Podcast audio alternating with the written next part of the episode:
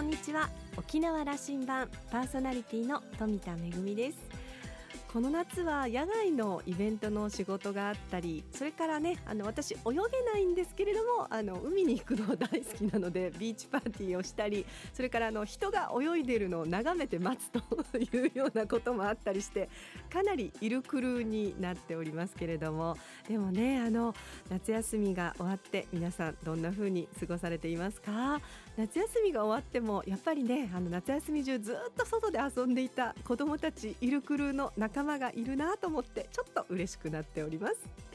さあ沖縄羅針盤今日も5時までお届けいたします。どうぞお付き合いください。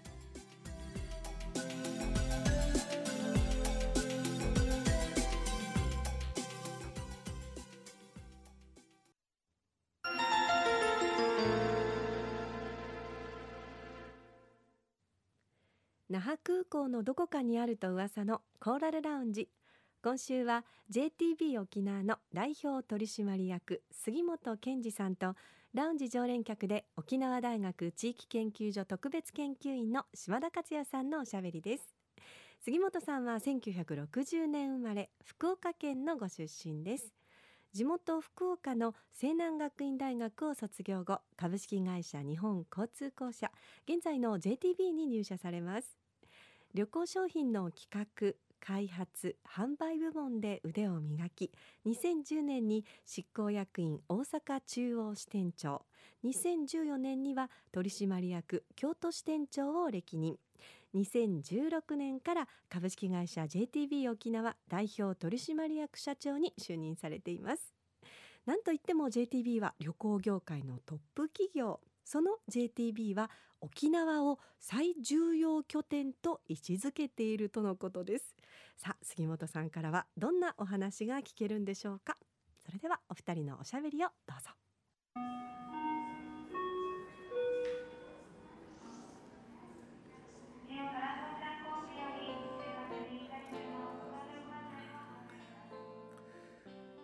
えー、コーラルラウンジに JTB 沖縄の杉本さんに来てもらいました。杉本さん、えー、沖縄暮らしは何年目になりますか？はい。今年3年目に突入しました、そうなりましたか。あの前任の宮島さんはですねコーラウランジに4年前に来てもらいましたね、うん、あの方はなんとなくあの親分肌でね俺についてこいみたいなムードであの沖縄中走り回っておられましたけどもね。杉本さんの私の印象はねすごくいつも沈着冷静でねあの分析していてね。であの紳士でいらっしゃる。ごあの自己評価なさってください。あの、私は小心者です、うん。うん、あそうですか。そして人見知りをするタイプなので、まあ、宮島みたいなあ宮島さんみたいなタイプっていうのは 羨ましいですね。ああなりたいと思ってます。はい私たちもあの時々まあ知った激励されていましてね、はい、あのもっと勉強しなさいというムードでおられましたけどただやっぱり JTB 沖縄沖縄を引っ張ってもらいましたよね。あの宮島さん時代も。杉本さん時代あのまた沖縄観光のすごくこうなんていうか転換期に沖縄の社長を務められると思うんですけど着任の時のことを少し思い出していただいてどんなお気持ちで着任なさいました？あの宮島さんというのは、うん、私が言うのもあれですけど偉大な先輩です。JTB 沖縄を大きく変えてきました。JTB 沖縄だけではなくて沖縄の観光産業にいろんな影響を及ぼしましたから私はその後を受け継いで、まあ、そこをベースにしながら JTB 沖縄を次のステージに上げていきたいというふうに思ってます。いやそういう意味ではあの宮島さんの力だったかどうかを置いといてこの10年で JTB という存在が沖縄の中で大きくなりましたね。ありがとうございます。それはですね JTB という存在が大きくなったということもありますけど沖縄が改めてですね観光の重要性観光産業が基幹産業だということを認識されつつあるということの表れでその代表的な会社である弊社の認識も一緒に高まっていったということだと思います。うん、杉本さんあの京都から前任は京都でいらっしゃった。3年前、はい、4年前は京都でえー、JTB 京都の支店長なさっておられたんですね。はい。先週行ってきましたけどね、暑くて大変ですね。あの土地は。いやあのなんていうか、えー、38度とか9度とかいうのはまあうちのうち経験してないので、うん、やっぱりちょっと体に支障をきたすなというぐらいな気持ちになってしまうということでしたけどあの沖縄の魅力がもう一つ増えたというふうなお伝え方をしていてあの沖縄涼しいよと。夏は沖縄がいいという話。涼しくて沖縄がいいと。こうそうなってなっちゃいましたよ。青い海と青い空。それだけではなくてこの夏、うん、沖縄に避暑に来るということが、うん、これはもう冗談ではなくて現実的になってますし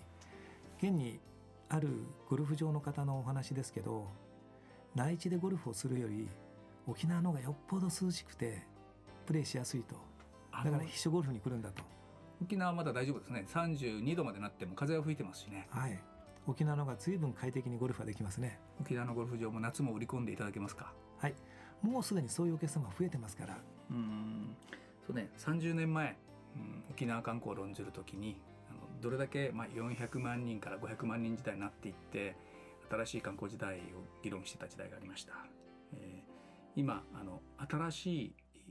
次の時代のかん、まあ、あの県の言葉で言えば世界水準の観光地になれるかなれないかということの今大事な時期を迎えていると思っているんですけどもこの時期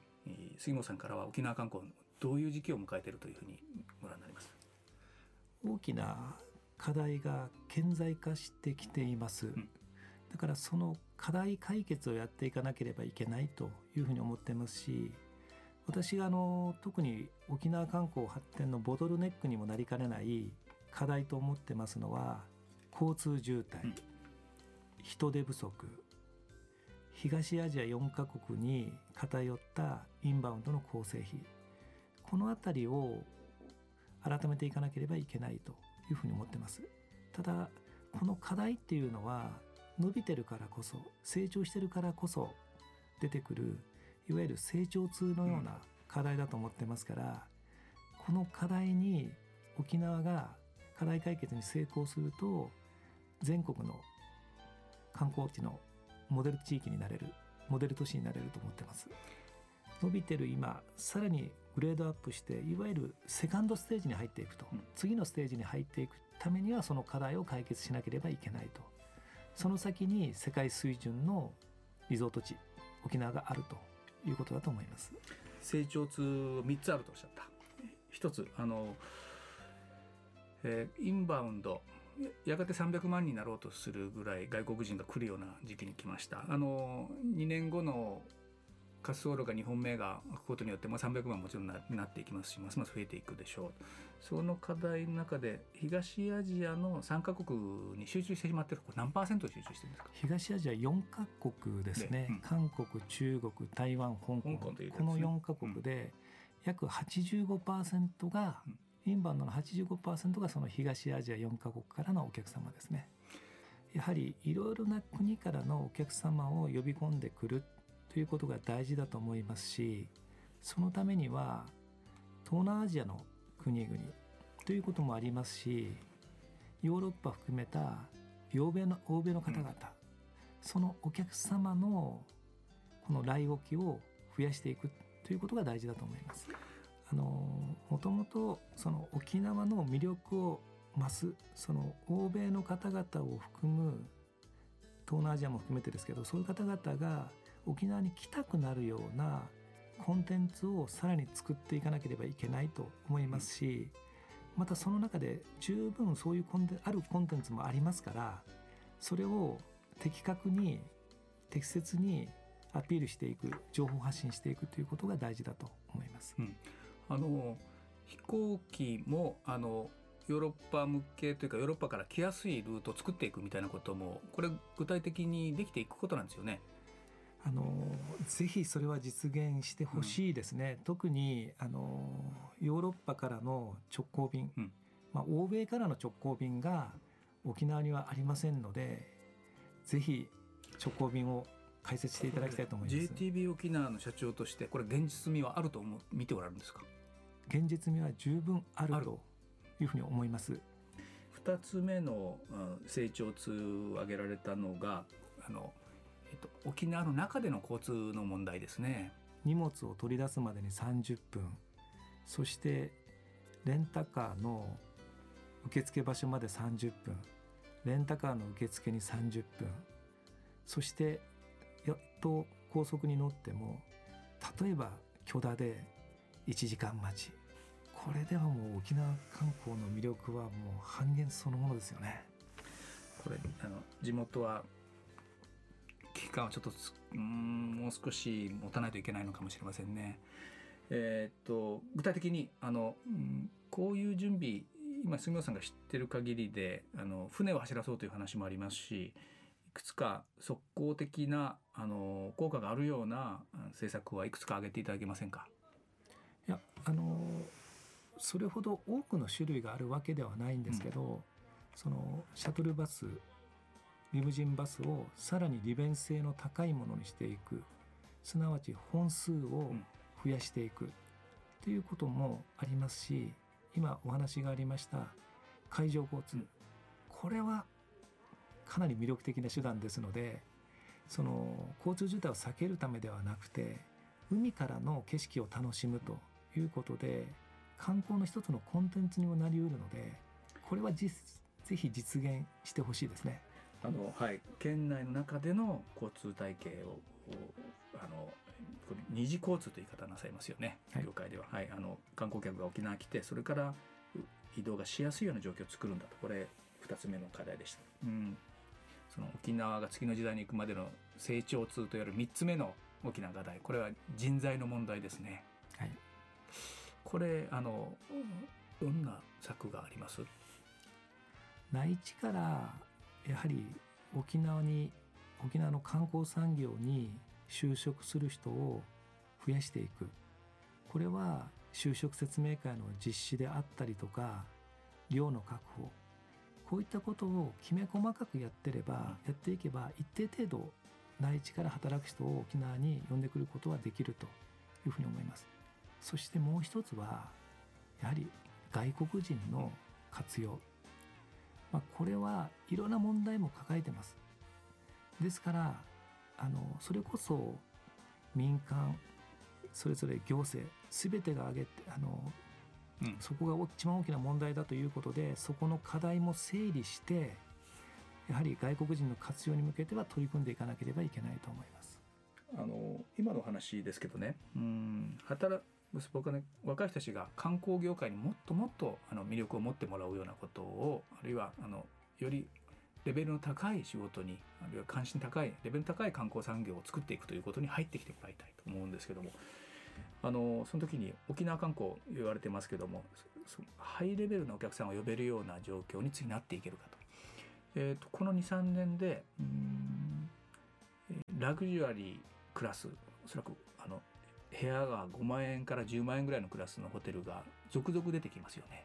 どういう状況になってきますか、23年で。今年世良垣にハイアットさんがオープンされます、うん、そして来年には来年夏にはインブビーチにハレクラニさんがオープンします。ハレクラニも来るんだ。はい。そして瀬底にはヒルトンさんがオープンします。そういうラグジュアリーマーケットラグジュアリー層を受けていくためにはハードな施設が大事あの、うん、そのハード施設が大事だっていうのはもちろんですずっと言われてたのはいいホテルが足りないから、えー、世界の富裕層は呼べないんだということを我々10年ぐらい悩んでたわけですよね。確かにそれはありました。今度はそのそういうホテルができるということで一定程度ハードっていうのは揃ってくると思います。ただ旅行観光というのはやはりソフト面のサービスが大事ですのでそういうソフト面の対応海外の富裕層国内の富裕層が満足するようなそういう対応ができるスタッフの育成というものは大事になってくると思いますしまたそういう仕事ができるということがやりがい働きあの働きがいになってあの観光産業目指す人が増えてくるというふうに思います。あのそれはもちろん所得にも反映されるでしょうし高付加価値型の施設になっていくでしょうしあの働く者たちの収入も増えていくという好循環が作っていけるはずですよね。そうですね経済の構造的には。待遇面でも、うんその今実際に観光産業はリーディング産業というふうに言われてますけどそれがその所得待遇そういったことでもリーディング産業になっていくように目指していきたいですね。まだあのそこに行ききれてないのでいろんな成長痛が起きてるような話でちゃんとこの循環ができてくればね僕はあのそれこそあのいい循環で、えー世界水準の沖縄が観光リゾート地になっていくというあのその循環に入っていけますし沖縄はその可能性がありますし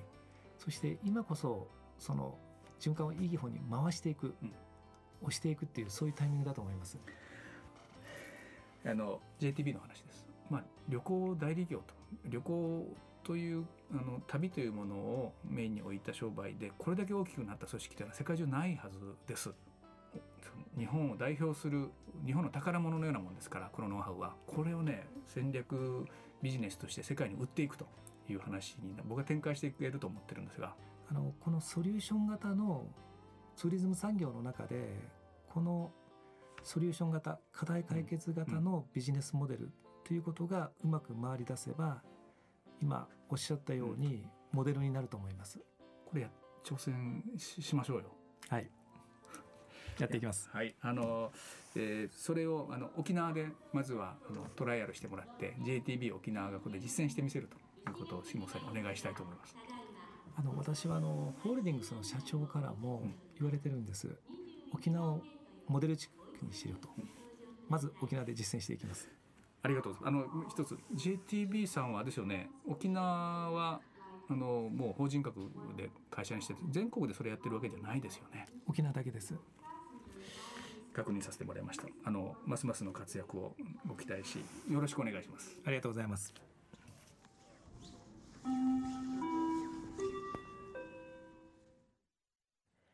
島田さんは杉本さんのことをジェントルマンと あのいつも紳士的な態度で接してくださる方とおっしゃってるんですけれども、えーいつも冷静な目で沖縄を分析して沖縄振興への処方箋を具体的に提示してくださっています今回もね3つの課題ということでまあそれはあの沖縄が今伸びているから沖縄観光が伸びているからこその成長痛であるとそういうふうに位置づけてくださいましたけれども、えー沖縄観光のまあ今飛躍の時ですよね。えー杉本さんの経験知見に、まあ、ますます期待したいということです。私もあの文化芸術に携わるものとしてやはりあのこの沖縄の素晴らしい文化私はまあ舞台をやっておりますけれどもぜひあの芸能といったものもねあの観光の皆さんにもたくさん触れていただきたいなというふうに思います。沖縄が誇る宝物を、えーたくさんの観光の方がいらっしゃった時にぜひ魅力の一つとして感じてもらえれば嬉しいなというふうに思います。ヨーロッパからの直行便にも期待しますしそれからこれから続々とラグジュアリー層のねあの皆さんがいらっしゃることも期待したいなと思います。今週のコーラルラウンジは JTB 沖縄代表取締役の杉本健二さんとラウンジ常連客で沖縄大学地域研究所特別研究員の島田克也さんのおしゃべりでした。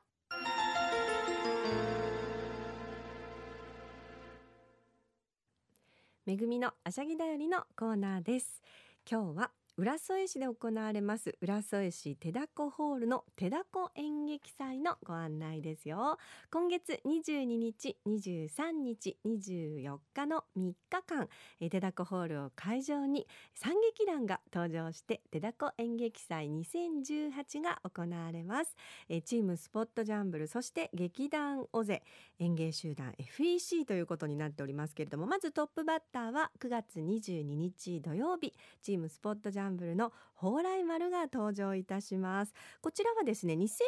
年に初演された SF 時代劇となっております。9年の時を経てえ蘇るとまあ今年のバージョンどんな風になってるかなと思いますが実は私これ2009年のね公演を拝見しておりますけれどもあのまあ時代劇なんですけれどもやっぱりねこれはあのチームスポットジャンブルのしんちゃんの あのとっても楽しいあの解釈が加えられていてシリアスな場面とそれからねあのやっぱりクスッと笑えるような場面もあって楽しい舞台になっています。そして、えー中日の23日の日曜日は劇団オゼの730が登場いたします。こちらはあの本土復帰を果たした沖縄がですね復帰後もしばらくはあの右側通行を続けてたんですけれども復帰から5年後の1977年になって左側通行へ変更するということが閣議決定されましてそれから1年後の7月30日730に向けて、えー、まあ人々ね本当にまあ大変なことが行われたわけなんですけど私もね小さかったんですけどなんとなく覚えています。この730そして9月の24日月曜日は園芸集団 FEC によります基地を笑えお笑い米軍基地特別編が行われます。こちらはあの FEC の25周年の記念ということになっております、えー、今月22日から24日まで浦添市手だこホールで手だこ演劇祭が開催されます。めぐみのあしゃぎだよりのコーナーでした。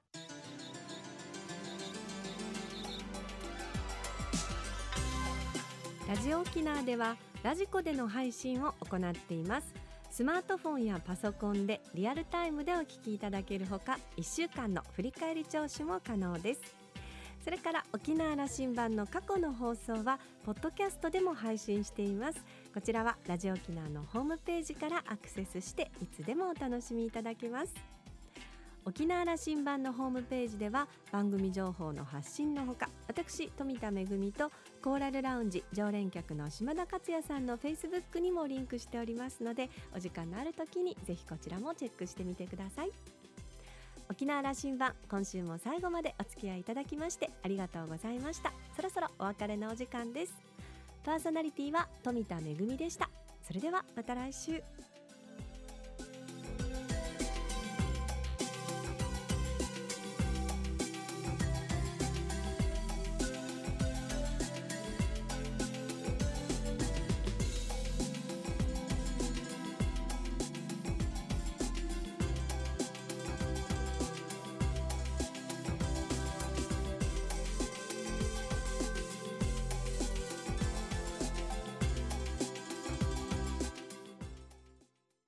ROK AM 八六四。AM 八六四。FM 九三一。FM 九三一。ラジオ沖縄。広瀬すずです。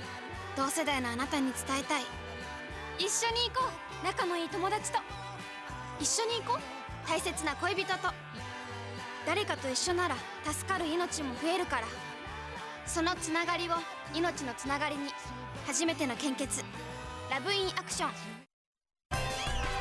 首里の歌姫ナチルです。お笑い芸人の与沢義明です。毎週日曜23時私たちが東京からお届けしているナシルとヨーザーの島んちゅからは夜なのにドタバタあり生歌あり東京情報ありの濃ゆい30分。日曜23時から聞いてね5時をお知らせします。JOXR